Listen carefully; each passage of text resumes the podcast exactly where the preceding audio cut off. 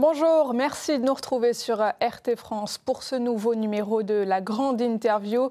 Nous sommes aujourd'hui avec David Libeskind, avocat au barreau de Paris, fervent défenseur du mouvement des Gilets jaunes. Bonjour. Bonjour. Merci d'avoir accepté notre invitation. Alors, euh, D'abord, pour commencer, votre avis sur euh, la réélection euh, d'Emmanuel Macron à la tête du pays. Alors, il a été décrié tout au long de son quinquennat avec des manifestations organisées quasiment tous les samedis depuis mmh. euh, le 17 novembre 2018. Et pourtant, il a été préféré à tous les autres candidats à l'élection présidentielle. Comment vous expliquez ce décalage qu'on peut voir dans la rue avec le résultat des urnes? Bah, effectivement, c'est assez euh, singulier et euh, étonnant, puisque c'est le président de la République euh, qui, durant son mandat, a connu le plus de mouvements sociaux. Il a battu des records. je rappelle la crise des Gilets jaunes, qui, a quand même. Les manifestations ont quand même duré un, certain nombre d'années. Hein, elle dure encore aujourd'hui, d'ailleurs. Elle dure encore. La réforme retraite, hein, là, il a battu les records, hein, Emmanuel Macron, en termes de durée des manifestations les féministes, les, féministes enfin bon. les, soignants. les soignants. Euh, les avocats. Les enseignants. Les enseignants. Il a tout connu. Il n'a pas eu de pause. Il n'y a pas eu de pause dans, dans, ces manifestations. Donc évidemment, euh, euh, le résultat me paraît quand même assez étonnant et singulier. Mais comment, comment vous l'expliquez? Bah, Comment peut-on l'expliquer? Bon, il faut voir la médiocrité peut-être aussi des candidats qui avaient en face de lui. Il n'y a pas eu de débat. Hein, il n'y a eu que le débat du second tour. Euh, donc il a fait comme euh, tous les présidents qui lui ont succédé, hein, qui, euh, en fait, qui, qui, veulent renouveler leur mandat. Il n'y a pas eu de débat, il n'y a eu que le débat de deuxième tour. Il y a... Donc voilà, donc il L'abstention a, aussi peut-être un peu joué. Il y a l'abstention qui a joué, qui a, joué puisqu'il a été élu par 38% des inscrits au second tour, effectivement. Mais je crois que les autres politiques n'ont pas non plus été à l'auteur, hein, puisqu'ils n'ont ils pas vraiment jeté des indices pour débattre. Alors, euh, alors que la priorité numéro un du, des Français était le pouvoir d'achat, il n'y a, pas eu vraiment de débat euh, sur le pouvoir d'achat avec Emmanuel Macron. Mmh. Voilà ce qui explique qu'il a été réélu. en plus, il est président en exercice. Donc souvent, euh, les présidents en exercice ont un a priori favorable, même si ces dernières années, les, Nicolas Sarkozy ou François Hollande n'avaient pas été réélus. Mais bon, vu la médiocrité de l'opposition qu'il y avait en face, bah voilà les Français lui, ont donné quitus. Ce duel Macron-Le Pen, il a aussi été euh, l'affiche euh, de, la majorité des instituts de sondage depuis mmh. euh, des mois, si ce mmh. n'est des années. Est-ce que ça joue ça aussi dans la tête des électeurs? Ah non, mais c'est certain que les médias ont une grande influence sur l'élection présidentielle. Moi, je dis souvent, ce sont les médias qui fabriquent l'opinion. Puisque à partir du moment où il n'y a pas de débat, où les politiques ne s'emparent pas du débat, bah, ce sont les médias, les, éditorialistes qui créent, les, journalistes qui créent le débat. Donc effectivement, rappelez-vous, euh, euh, au début euh, de la campagne présidentielle, quand Éric Zemmour s'est présenté, on ne parlait que de l'insécurité, on ne parlait que d'immigration, et sur tous les médias. Tous les médias ne parlaient que de M. Zemmour. Ensuite, les autres candidats se sont présentés. On a essayé plus ou moins, certains médias ont essayé d'imposer le thème du pouvoir d'achat, mais ça n'a jamais réellement fonctionné. Donc effectivement, euh, en France en tout cas, euh, depuis, euh, disons, depuis l'élection de Nicolas Sarkozy, les médias ont une très grosse influence, ils fabriquent l'opinion pour l'élection présidentielle. Et c'est quand même un petit peu malheureux, parce que les Français ont besoin d'assister à des débats télévisés, hein, comme ça existait mhm. il y a fort longtemps maintenant. Mais c'est plus du tout le cas. Vous dites les médias fabriquent l'opinion, mais les Français ne sont pas si naïfs. Ils ont quand même leur libre arbitre. Non, mais ils ont leur libre arbitre, mais quand, vous avez quasiment la majorité des médias mainstream. C'est quoi C'est de la manipulation de masse c'est, Oui, bien sûr, c'est oui, c'est une forme de, manipulation de masse. Oui. Il suffit en fin de compte, euh, sur une même thématique, de répéter dix fois euh, à la télévision cette thématique et les Français vont le croire. Donc là, c'est à force de répétition, de répétition euh, d'idées dans les médias mainstream que, voilà, que les Français adhèrent. Si vous dites qu'il y a une agression toutes les 10 secondes sur tous les médias, vous le dites dix fois de suite, bah, les Français vont le croire. Alors, je ne sais pas, c'est un exemple hein, que je mmh. donne. Donc, il y a une forte euh, influence, une forte manipulation, entre guillemets, à mon sens. Hein, je rappelle que 9, euh, euh, milliardaires détiennent 80% des, des chaînes de télévision. je rappelle également que c'est pour ça que, que le, la télévision publique est financée par l'État, quoi qu'on en, qu en, dise, par notre redevance, mais c'est par l'État. Donc à partir du moment, il ne faut pas s'étonner qu'il y ait une influence euh, du pouvoir exécutif, en tout cas des gouvernants, sur, sur la ligne éditoriale des médias ou euh, des grands industriels. Quel est l'intérêt de ces médias de fabriquer cette opinion, selon vous, de placer euh, des candidats? Bah, ils, ont, ils, ont oui, ils ont intérêt. Ils ont intérêt parce que d'ailleurs, les médias soutiennent un candidat, et si ce candidat est élu par la suite, bah, ils vont euh, peut-être bénéficier euh, de, certains, euh, de certains privilèges. C'est malheureux. Alors, vous avez déclaré lors d'une précédente interview qu'il y avait, je cite, une haine féroce envers la classe politique en général. D'où elle vient, selon vous, cette haine féroce? Je pense que, effectivement, je l'avais dit sur Sud Radio, je crois, mhm. Effectivement, il y a une accumulation. En fait, depuis des décennies, euh, allez, disons depuis, euh, assez longtemps, hein, depuis François Mitterrand, euh, disons à partir de, 1986, me semble-t-il, quand il y a eu la première cohabitation en France. voilà, il y a un, ras-le-bol des, Français. Pourquoi il y a un ras-le-bol des Français envers la, classe politique? Parce que, en fait, ils ne tiennent tout simplement par leurs promesses. ils ne tiennent pas leurs promesses, ils se font élire, ils se font réélire. En fait, en France, on est face à une classe politique qui est professionnalisée contrairement peut-être à d'autres pays un petit peu comme euh, les États-Unis ou, d'autres. Mais en France, c'est toujours, toujours le même visage. Jean-Luc Mélenchon, là, qui s'est présenté dernièrement à l'élection présidentielle, j'ai rien contre lui, mais c'est quelqu'un qui est dans la vie politique depuis 30 ans, depuis 40 ans, qui a été ministre. On voit toujours les mêmes. Et les idées Macron, ne... Macron, c'était pas le même. C'est quelqu'un qui est arrivé, qui était frais, qui était jeune, qui était hors du système, entre guillemets. Oui, enfin. Donc on aime ni l'un ni l'autre. Non, non, non, non. Euh, Emmanuel Macron, en fait, euh, euh, c'est un cas singulier. enfin, il a été quand même ministre de l'économie hein, avant de, se présenter à la présidentielle. Sous François Hollande. Voilà, il mhm. était membre du Parti socialiste, hein, me semble-t-il. C'est un énarque, donc il avait quand même un, certain parcours. Alors pas forcément bah, dans la vie politique, avant 2017. C'était chez Rothschild, dans la banque, etc. Mais lui, c'est singulier, et c'est pour ça d'ailleurs qu'il a été élu parce que euh, à l'époque, en 2017, euh, un petit peu avant, puisqu'il était ministre de l'économie, il voyait Emmanuel Macron comme quelqu'un de neuf, justement, comme quelqu'un qui ne faisait pas partie du cercle politique. Et c'est pour ça qu'il a été élu.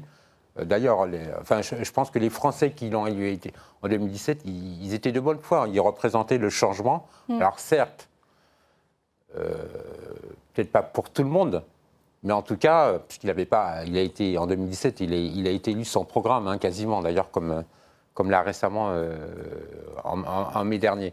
Mais en fait, c'était un homme neuf. Il présentait un homme neuf. Il était jeune, dynamique. De l'espoir, quoi. Voilà, c'était l'espoir. Et c'est pour ça que les Français, euh, contre toute attente, hein, euh, l'ont élu.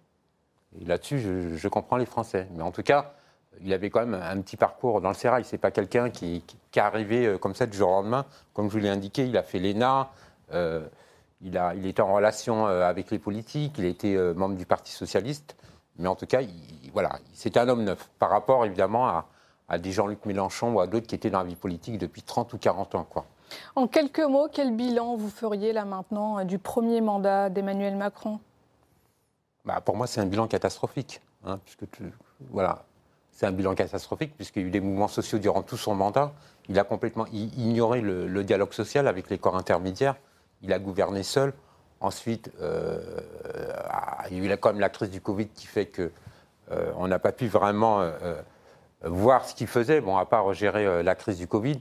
Mais en termes de bilan, bon, lui s'enorgueillit d'avoir un bon taux de chômage, mais bon, ça reste quand même discutable parce qu'il y a eu la crise du Covid, etc. Mais en tout cas, il n'y a pas un bilan, voilà, il n'y a, aucun bilan positif. C'est un, petit peu le, bilan de son prédécesseur, comme François Hollande. En fait, François Hollande, pareil, il n'y avait pas de bilan, à part euh, le, mariage pour tous, qui a été sa mesure phare. Mais là, sous la gouvernance d'Emmanuel Macron, il n'y a pas une mesure phare. Donc, euh, puis, s'il y a eu la crise Covid, s'il n'y avait pas eu la crise Covid, là, je pense qu'il y aurait eu un bilan. Mais la crise Covid, en fait, a empêché euh, qu'il y ait vraiment un bilan. Et puis, comme je vous l'ai indiqué précédemment. Mais la crise Covid, elle est arrivée en 2020. Il a eu quand même trois ans de gouvernance même sur ces trois années, on peut quand même faire un. Non, ça, reste compliqué parce que bon, les, Français ont souvent la mémoire courte. Ils retiennent les, ils retiennent les deux dernières années euh, de, gouvernance du, président de la République. donc, à mon sens, non, la crise Covid lui a permis en fait d'être élu, puisqu'il en fait la seule politique qu'il a fait, disons, disons les, les, deux dernières années, c'était la gestion du crise Covid et les médias euh, nous affluaient de la, crise, de la crise Covid avec un message anxiogène. Donc il est aussi apparu, au final, un peu comme le protecteur, mmh. comme en fait euh, le chef d'État qui avait bien géré euh, la crise Covid. Mais il n'a rien fait d'exceptionnel, puisqu'il a géré la crise Covid, comme d'autres pays l'ont également bien géré. donc à partir de là, évidemment. avec les conseils de McKinsey, voilà, le cabinet américain. De McKinsey, etc. Et puis après, n'oubliez pas qu'est est venue euh, la crise entre la Russie et l'Ukraine. Mhm. Donc il est apparu comme chef de guerre. Hein, et, les Français, eh, on a, une tendance en fait à aimer en fait en France les, chefs d'État un petit peu dominateurs, hein, les, figures. On a eu général, le général de Gaulle, on a eu Napoléon, etc. Euh, Vous comparez euh, Emmanuel Macron à, Charles de Gaulle et à Napoléon ah non, parce que, Alors, le, général de Gaulle euh, a eu des circonstances historiques qui fait qu'il a été populaire, puisqu'il est, enfin, il est vu comme le libérateur de la France. Donc on ne peut pas vraiment le, comparer. D'ailleurs, on ne peut pas le comparer à aucun chef d'État sous, sous, la Ve République. Emmanuel Macron, il apparaîtra lors de son premier mandat et du second mandat comme un banquier, comme un banquier en fait qui a, accompagné euh, l'économie libérale, mais il n'a aucune idéologie, c'est quelqu'un de creux. Il n'a pas de, programme idéologique, euh, comme par exemple d'autres, enfin d'autres, si j'ose dire, disons comme peut-être Jean-Luc Mélenchon ou Marine Le Pen, eux, ont un programme idéologique qui, est critiquable. On peut le critiquer, mais il y, a, des idées, il y a une idéologie. Euh, Emmanuel Macron, il n'a aucune idée. Il ne fait que gérer en fait comme un banquier la France. Donc il gère comme un banquier, il ne va pas laisser un bon souvenir. Quoi il gère comme un banquier, mais il a quand même creusé encore un peu plus euh, la dette de l'État. Hein. Oui, 600 milliards d'euros, hein, me semble-t-il. Après, euh, est-ce qu'on peut lui en faire grief? Alors, effectivement, avant la crise Covid, bon, la, dette publique avait déjà augmenté, euh, mais je pense que la dette publique a augmenté peut-être dans, dans, tous les pays où il y a eu la crise Covid, parce que, bon, en France, on a eu le dispositif de, de chômage partiel. Mais effectivement, si on retient en fait euh, son bilan en termes de banquier, donc en termes de finances publiques, c'est vrai que 600 euh, milliards d'euros. Euh, c'est beaucoup c'est catastrophique, hein, alors qu'il a été banqué chez Rothschild, un associé gérant quand même. Donc effectivement, sous cet angle, ça peut être un échec. Alors le parti, hein, La République en marche, s'est transformé en Renaissance. Mmh. Euh, pourquoi d'après vous? Parce que euh, la marque euh, LREM a perdu de sa superbe, qu'il y a une volonté de se débarrasser des connotations négatives, de faire oublier les différents échecs hein, infligés lors des élections locales, euh, municipales, départementales, régionales Ou est-ce qu'il y a une vraie volonté euh, de changement de la part euh, de l'exécutif? Alors, d'abord, à titre mineur, je préciserai que c'est souvent l'usage en France. Hein, quand un parti politique est au pouvoir, quand il se représente, il change de nom. Hein. C'était le cas pour, pour l'UNP, qui s'est transformé en, les, républicains, en 2015. pour, pour, essayer, en fait, mais ça n'a pas porté chance à, Nicolas Sarkozy, puisqu'il a perdu face euh, à François Fillon à la primaire à droite. Euh, c'est un petit peu la publicité, c'est mhm. un petit peu une politique de communication, de mhm. marketing. On change de nom, donc on est neuf, on est nouveau. Euh, concernant Emmanuel Macron, Renaissance, bon, c'est alors déjà bon, c'est dans la même idée. Hein, je veux dire, on est un nouveau parti, on est neuf. Mais c'est les mêmes bonhommes, hein, c'est toujours les mêmes. C'est euh, François Bayrou, euh, c'est, je ne sais plus, le, le, délégué. Édouard Philippe. Le, voilà, Édouard euh, Philippe, le délégué général de. Stanislas Guéry. Voilà, de, République En Marche. Donc, de toute façon, est-ce que ça marche? Bon, vous ne le croyez pas, vous, Emmanuel Macron, quand il parle de changement, quand il dit qu'il parle de renouvellement complet de sa politique, il promet une nouvelle gouvernance plus partageuse du pouvoir que lors de son premier mandat. Vous ne le croyez pas? Bah, euh, bah Comment peut-je en croire? Puisqu'il disait la même chose en 2017. Il disait exactement la même chose. En fait, on voit que c'est un homme qui gouverne seul. Voilà, qui gouverne seul, euh, sans l'Assemblée la, nationale. Ou en tout cas, l'Assemblée nationale est devenue en France, euh, sous son mandat, une chambre d'enregistrement. Parce que le pays est sous état d'urgence. Oui, sous état d'urgence. Mais peu importe qu'il y, ait un état d'urgence. Je veux dire, les parlementaires, en fait, ont le droit à un débat. Alors que lui, en fait, il prend les mesures tout, tout seul, en fait, sans. Euh, ou bien quand il y a des concertations, c'est avec des commissions euh, qui sont composées de gens qu'il a lui-même nommés, en tout cas en partie. Donc là, les élections législatives là, qui vont arriver dans quelques semaines, elles servent à rien, selon vous? Ah si, elles servent à quelque chose. Disons, elles peuvent servir à partir du moment où il y a une majorité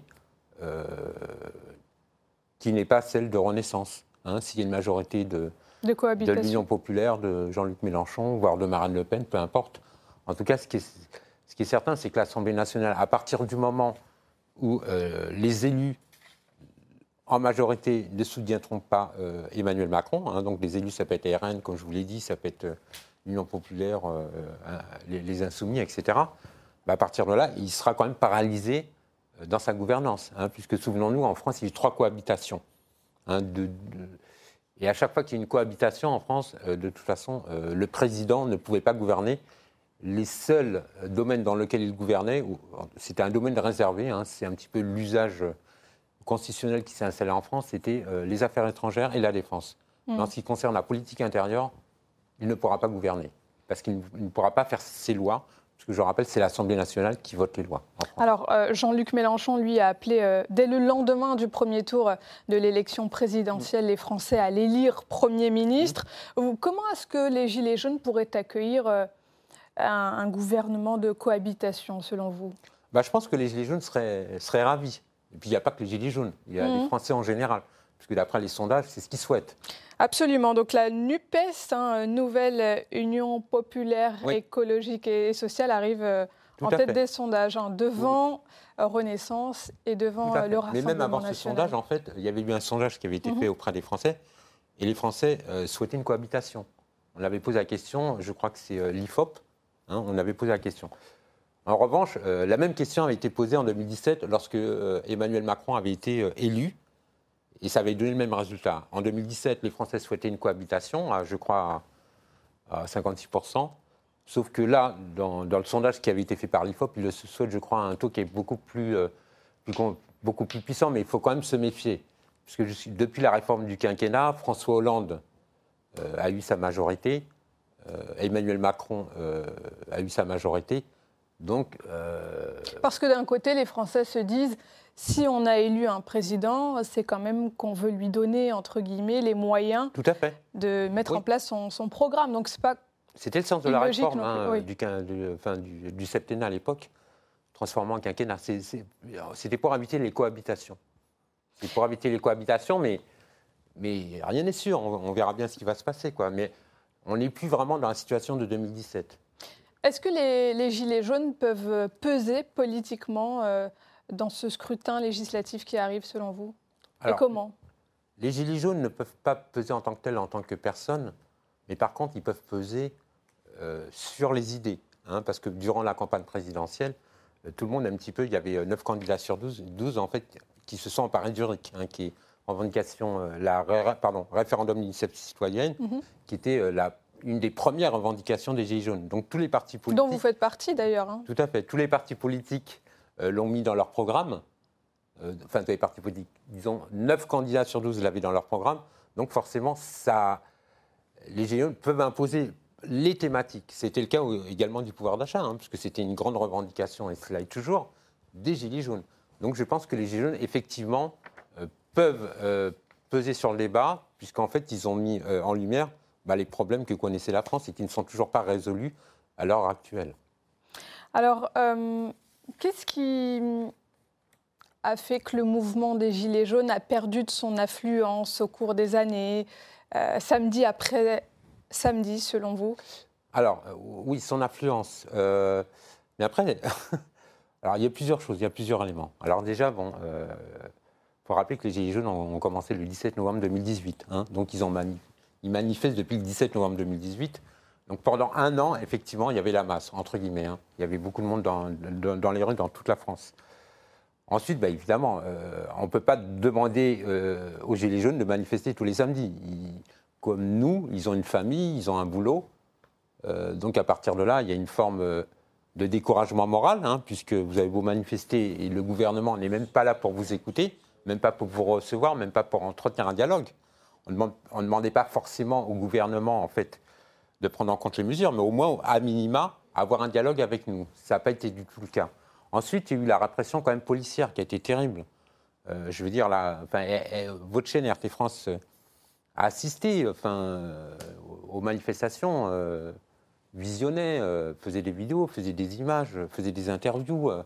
et donc la répression policière a été inédite depuis la guerre d'Algérie et complètement répressive, ce qui fait qu'évidemment des gens euh, bah, ne voulaient plus aller en manifestation, ce qui peut se comprendre, parce que non seulement il y avait la fatigue physique. Les, Gilets jaunes ont subi un traitement particulier ah, de la part des forces oui, de l'ordre Ils ont subi une justice d'exception, bien sûr. Quand vous avez 10, 10 000 interpellations, plus de. Alors, ça, c'est les statistiques du gouvernement sur un mhm. an. Hein, D'accord?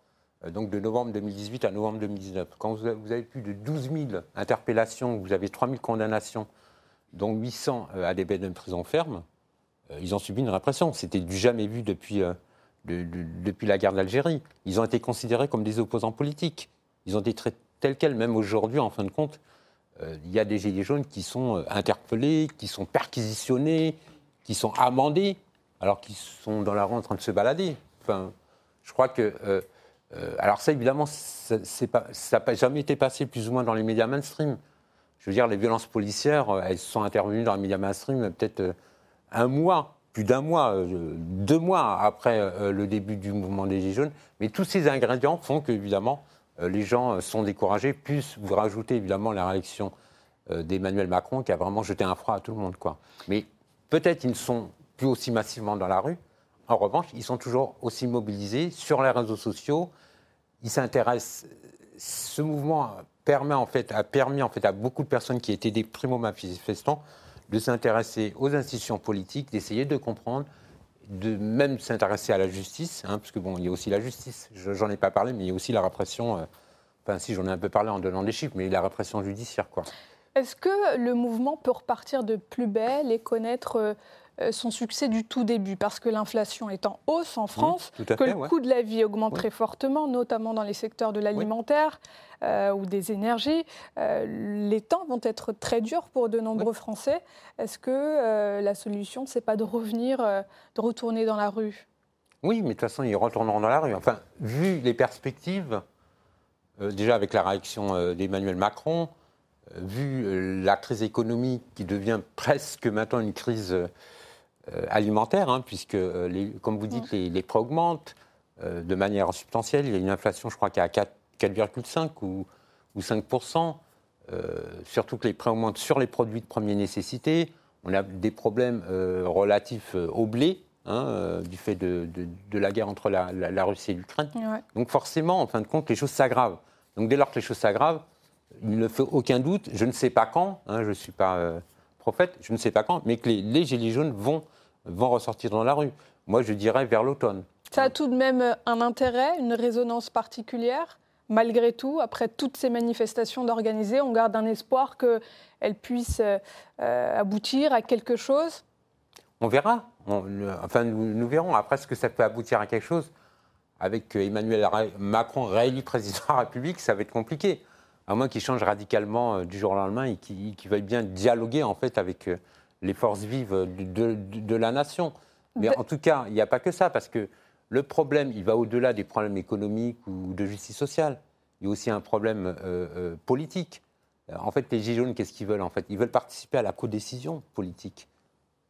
Et là, ce n'est pas du tout le cas. Et, ils ne le font pas lorsqu'il y a des scrutins d'organiser? C'est pas suffisant? Non, mais non, ben non. Non, c'est pas suffisant. On ne peut pas élire quelqu'un pendant cinq ans, lui laisser quitus Emmanuel Macron, il va être élu, il va faire ce qu'il veut. Mm. Hein, il n'est même pas tenu par un programme. Ce n'est pas un mandat révocatoire, ce que, ce que réclament euh, les Gilets jaunes. Mais il y a un vrai problème euh, démocratique en France. voilà, il y a... Alors David Libeskind, on va ouvrir le, chapitre hein, lié à la liberté de la presse euh, ah. en France. la France est 26e au classement mondial de la liberté de la presse. Le classement est établi par Reporters sans frontières. Elle gagne 8 places par rapport à l'an dernier. Pourtant, on est en mesure hein, de recenser de nombreuses atteintes à la liberté de la presse, y compris hein, contre des euh, journalistes de médias mainstream. Alors on peut donner euh, l'exemple récent d'Emmanuel mmh. Anison, un journaliste euh, à l'Obs, qui a été verbalisé hein, au soir du premier tour de l'élection présidentielle pour avoir interviewé des Gilets jaunes. Elle avait pourtant sa carte de presse. Votre, votre avis sur le sujet? Alors, pour compléter votre propos, Vie, et économie, je crois, avait ici, a également classé la France comme démocratie défaillante. Hein. La France qui, je rappelle, est l'émetteur de la Déclaration des droits de l'homme. Absolument. De 1789. Alors, mon sentiment, bah, mon sentiment, c'est que. Euh, alors, j'ai parlé euh, d'Emmanuel Anison, un journaliste de l'Obs, mais j'aimerais rentrer euh, d'abord dans des considérations générales. moi, pendant trois ans, en fait, j'ai manifesté avec les Gilets jaunes. je suis avocat également. je suis aussi journaliste. J'ai une carte de presse. Alors, pas, la carte de presse préfectorale, hein, si j'ose dire. J'ai une carte de presse internationale. donc, je, et je suis objectif. Moi, pendant trois ans, j'ai défendu beaucoup de journalistes indépendants euh, qui étaient interpellés parce qu'ils avaient, euh, qui étaient interpellés pendant les manifs parce qu'ils avaient un casque à la main ou, un, max de protection, etc. Donc j'ai vu que la répression incroyable que subissaient les journalistes indépendants, qui ne venaient en manif que pour filmer. Certes, faut pas se, le cacher, ils avaient une ligne éditoriale, mais qui n'a pas une ligne éditoriale dans, dans, dans, dans la presse aujourd'hui? Mais on les empêchait de filmer, voilà, on, on les empêchait de filmer les, les, violences policières, etc. il y a eu beaucoup d'arrestations de journalistes indépendants. Mais comme vous l'avez indiqué, il n'y a pas que, que, que, des journalistes indépendants. Il y a eu bah, des journalistes, il y a une journaliste de France 3. Oui, absolument. France 3. Euh, il y a eu, euh, bah, il y a, il y a eu euh, alors il y en a eu d'autres qu'on ignore. Euh, il y a même Reporters sans frontières euh, qui a déposé plainte contre Didier Lallemand. Euh, le préfet de police de Paris. Tout à fait. Hein, contre Didier Lallemand parce que des journalistes avaient été violentés. Hein, lors de, manifestations. Après, je ne sais pas où en est la plainte, mais en tout cas, ils ont déposé plainte. Ils avaient fait un communiqué. Et là, on en vient en fait à ce, ce fameux Incident regrettable. Alors, oh, oh oui, alors concernant Emmanuel. Euh, absolument. La préfecture de police de Paris s'est euh, rapidement excusée. Elle a annulé la verbalisation. Alors, c'est arrivé parce que peut-être euh, que c'est une journaliste d'un grand média mainstream. Ce serait peut-être pas arrivé pour des journalistes issus de médias alternatifs ou Tout à fait. petits Mais médias. Moi, si, si, vous voulez, j'ai vécu l'événement en direct parce que j'étais avec Emmanuel Anison ce jour-là. Oui. Euh, qui, qui, souhaitaient interviewer euh, des gilets jaunes, des, figures voilà, des figures de, des, figures gilets jaunes. Et parmi euh, tout ce petit monde, vous aviez des journalistes indépendants. Il y avait deux, trois journalistes indépendants. Alors, qu'est-ce qui s'est passé? Parce que je vais quand même raconter l'histoire, même si ça a été rapidement voilà, développé par l'Obs et Libération. En fait, ce qui se passait, c'est qu'on avait rendez-vous avec Emmanuel Anison, place de la Madeleine, dans un café. Et on est sorti du café et tout à coup, il y a la Brave en fait qui nous a, euh, qui nous a nassé et euh, alors la brigade de répression de l'action violente. Voilà, sous la direction du, préfet Lallemand. Hein. c'est un corps particulier. Hein. c'est Didier Lallemand, préfet de police de Paris, comme vous l'avez rappelé, qui dirige en fait ce, corps expéditionnaire, si j'ose dire. Et donc, à peine sorti en fait de, ce café, place de la Madeleine, euh, café dans, le, dans, dans, lequel en fait nous étions interviewés, on était nassé par la brave. Tout le monde a été. Moi, j'ai pas été amendé. Donc, euh, bon. J'ai dit, je suis journaliste, j'avais ma carte de presse. Après, j'ai rajouté que j'étais avocat. Donc, ils ont un petit peu hésité euh, à m'amender, mais j'ai pas été amendé. Mais en tout cas, euh, des journalistes indépendants étaient avec les Gilets jaunes dans cette nasse. Eux, tout le monde a été amendé. Alors, autre exemple un concret d'atteinte à la liberté euh, de la presse, alors celui-là, il nous concerne, nous, hein, à RT France, puisque notre média, notamment avec mm. Spoutnik, a été euh, banni de l'Union européenne. C'est euh, l'une des nombreuses sanctions infligées à la Russie pour son offensive militaire en Ukraine. Alors, vous diriez quoi, vous, que c'est de la censure, que c'est une volonté de faire taire toute voix dissonante, alors qu'on le rappelle, hein, le, en quatre ans d'existence, plus de quatre ans même, mmh. RT France euh, n'a jamais eu euh, euh, de, condamnation particulière de la part du CSA. On n'a jamais le CSA qui n'a jamais rien eu à, redire hein, sur notre travail. C'est incroyable en fait. Alors moi, je suis très attaché aux libertés publiques et notamment à la liberté de la presse, puisque je suis animateur, journaliste dans un média qui s'appelle Quartier Général, qui est mmh. sous la direction de Lancelin moi, franchement, ça m'a beaucoup peiné parce que j'ai une grande affection pour RT France, puisque pendant trois ans, en fait, euh, euh, des journalistes d'RT France m'ont interviewé, que ce soit en manifestation ou sur plateau. Donc, je connais les journalistes, je connais la ligne de ces journalistes, je les connais bien. Euh, donc, je trouve ça scandaleux et, inadmissible. On censure, en fait, un média français, RT France, un média RT France qui est financé effectivement par la Russie Mais comme je vous l'avais indiqué tout à l'heure, tous les médias sont financés par quelqu'un. En France, en fait, la, télévision publique est financée par l'État à travers notre redevance. les chaînes privées sont financées par des industriels donc qui aussi euh, euh, se positionne dans, des postures de conflit d'intérêts. Donc l'argument de dire en fait euh, on interdit à RT France d'émettre parce que son financement est de Moscou est fait par un État ne vaut pas, ne, vaut rien en fait. Parce que votre, voilà, votre ligne éditoriale en tant que telle, s'il y en a une, en tout cas, elle n'a pas été attaquée en tant que telle. Bon, il y a eu des petits, des petits mots de politiciens, mais bon, ils ont été incapables d'apporter la preuve en image que RT France avait vraiment une ligne éditoriale, disons, pro-russe. Et alors, même si elle en avait une, peu importe.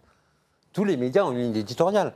Mm. Euh, je n'ai pas, cité euh, les, des chaînes, mais vous avez un média en France euh, qui diffuse 24 sur 24 qui nous parle d'agression tous les jours. Donc c'est bien une ligne éditoriale.